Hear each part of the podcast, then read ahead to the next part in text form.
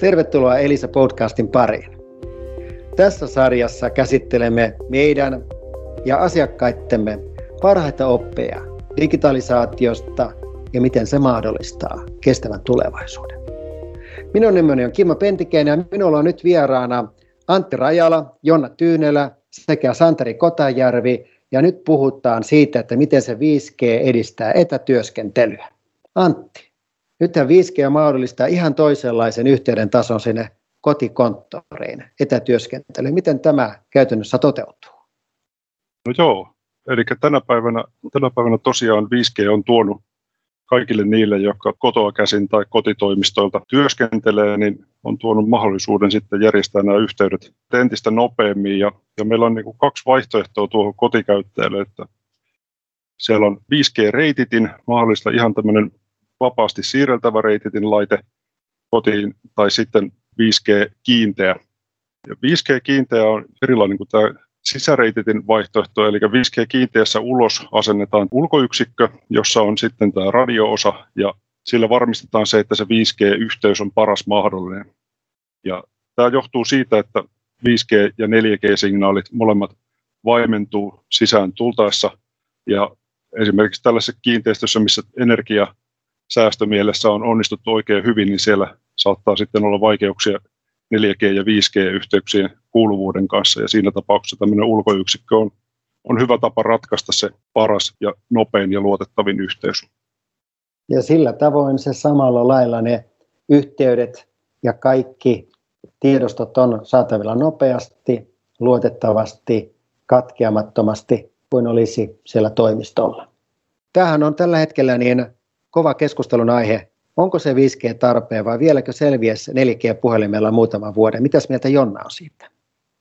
Joo, eli tota, mobiililähtöisen työn tekeminen on ollut jo pidempään kasvussa, mutta tämän 5G myötä niin tämä mobiliteetin määrä tulee kasvamaan entisestään. Eli 5G nopeuden ja kapasiteetin ansiosta me voidaan luottaa siihen, että mobiiliverkko toimii tarvittavalla nopeudella missä vain, ja sen ansiosta voidaan hyödyntää yrityksen järjestelmiä mobiililaitteilla paikkariippumattomasti.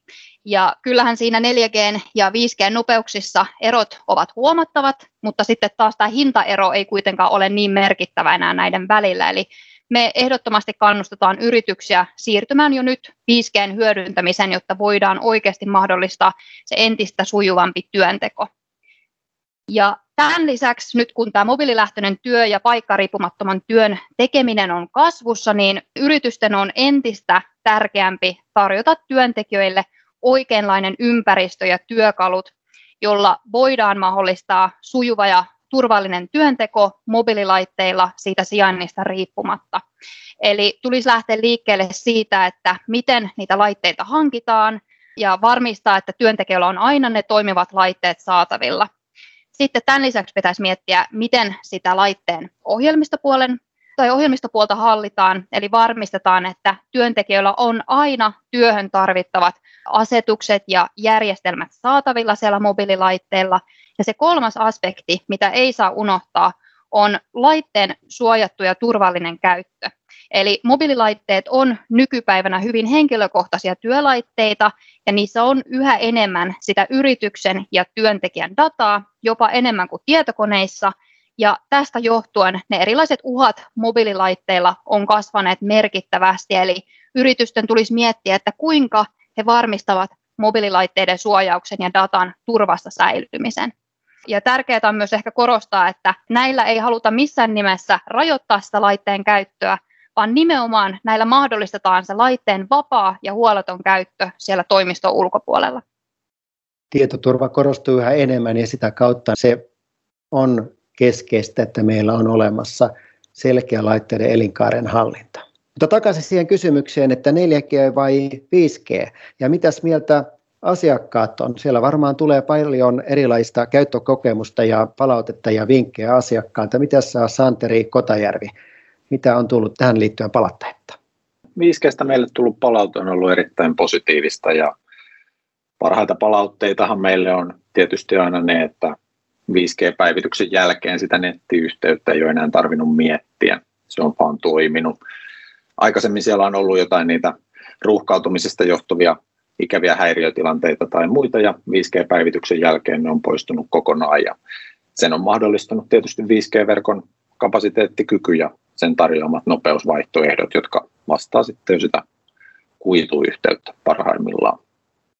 Santeri, mitä asiakkaan kannattaa tehdä, jotta hän saa 5G-liittymän käyttää? No 5G-hankkiminen on tosi helppoa, eli meille yritysasiakas voi olla yhteydessä omaan vastuumyyjänsä tai vaikka soittaa meidän myyntilinjaan.